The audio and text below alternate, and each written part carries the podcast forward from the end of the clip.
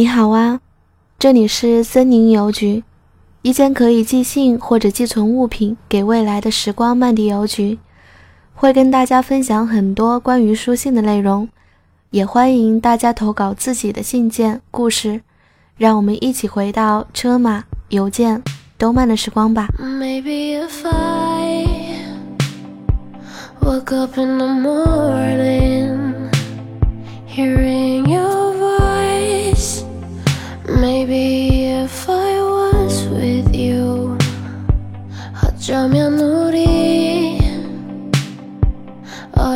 어려웠던 날들 함께 보냈었다면 혹시 우린 어땠을까? Oh. 亲爱的阿尔卑斯宝山王国海豹类巴嘟嘟公主，你好。首先，这是一件很神奇的事情，你手上的信件超越了时间和空间的束缚，跨越了三百七十一天的距离，来到你身边。 这是一封来自二零二零年赵同学的信，同时也是我送给你的二零二二年的第一份新年礼物。又过去一年了，你带我去看大海了吧？我给你买了那个你很喜欢的翅膀了吧？妈妈见到你一定很开心吧？丢三落四的毛病没有了，现在的我也很会做出规划了。还有，你肯定已经不喜欢喝酒了。最后啊，我肯定我依旧爱着你。你还清晰的记得那个注定会载入人类纪元的2020年吗？那是被新冠疫情刻上烙印的一年，也是我立志艺考、复读、改变命运的一年，是清甜、无忧无虑、充满快乐的一年。同时，也是我和你故事开始的一年。这一年对于我而言是充满人生寓意的一年。我有过从高考失利低谷重新振作复读的决心，有过专心学习的一时平静，也有厌倦世俗的压力，以及最后与云翳擦肩而过的自责。但最让我惊喜的是你的出现和那份真诚。我说过我爱你，我每天都说。因为徐同学是我那么多年来，无论是性格、样貌，还是对我包容、鼓励，种种都是我心中最完美的。但我更应该对你说的是谢谢。你或许不知道，哪怕现在的我如何如何感叹现实的不公，但如果没有你，我恐怕会处于一个更加糟糕的位置。在过去的一个又一个夜晚，我已经记不清你抚平了我多少的消极。而你却很少很少将你的不开心带给我，还记得吗？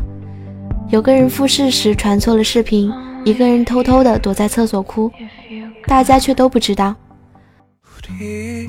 有时我真的会感叹徐同学对生活的那种自信和热爱，我也很想真诚的向你说一声谢谢，谢谢你包容我，陪伴我，谢谢你来爱我。我们人生一直成长。未来的各种苦难在等待我们，我越来越能感应到，我注定会是一个平凡的人。未来有诸多我无法想象的难题，就住你在那儿。你知道的，我很恐惧自己会成为一个平凡的人。在一段时间之前，我试着让自己去接受这份平庸带来的平凡，但好像问题变得更加严重。我不想因为我让我们的未来也一样的平凡且平庸。因为你，我想再努力努力。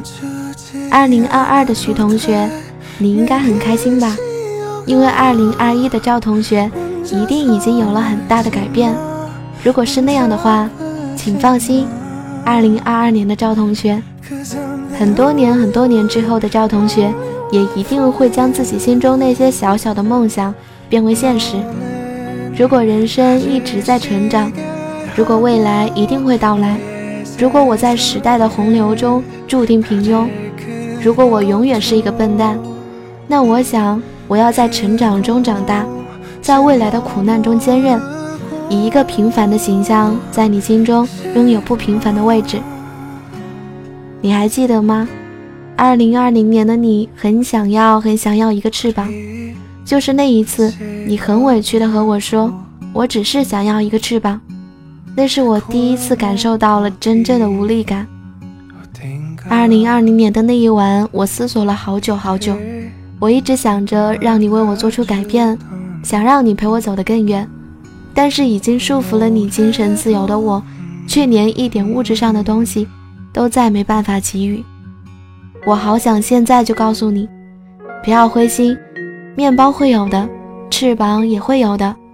但二零二零年的我更希望自己在二零二一年，在二零二二年，在更多更多年有能力去得到我们想要的东西。二零二二年的徐同学，不要担心，我们以后会有更多的翅膀。其实我可以感觉到最近我们之间出现了一些问题。但我不敢往一个反的方向想象，所以我用最不擅长的规划去规划了我的二零二一，去规划了我们的以后。我用我最擅长的否定去否定我最热衷的怀疑。如果这封信真的可以穿越时空去到你的身边，那你一定可以感受到这一份坚定。我、你、我们都不止于此。最后，徐同学。二零二二年新年快乐，我爱你。二零二零年十二月二十七日夜，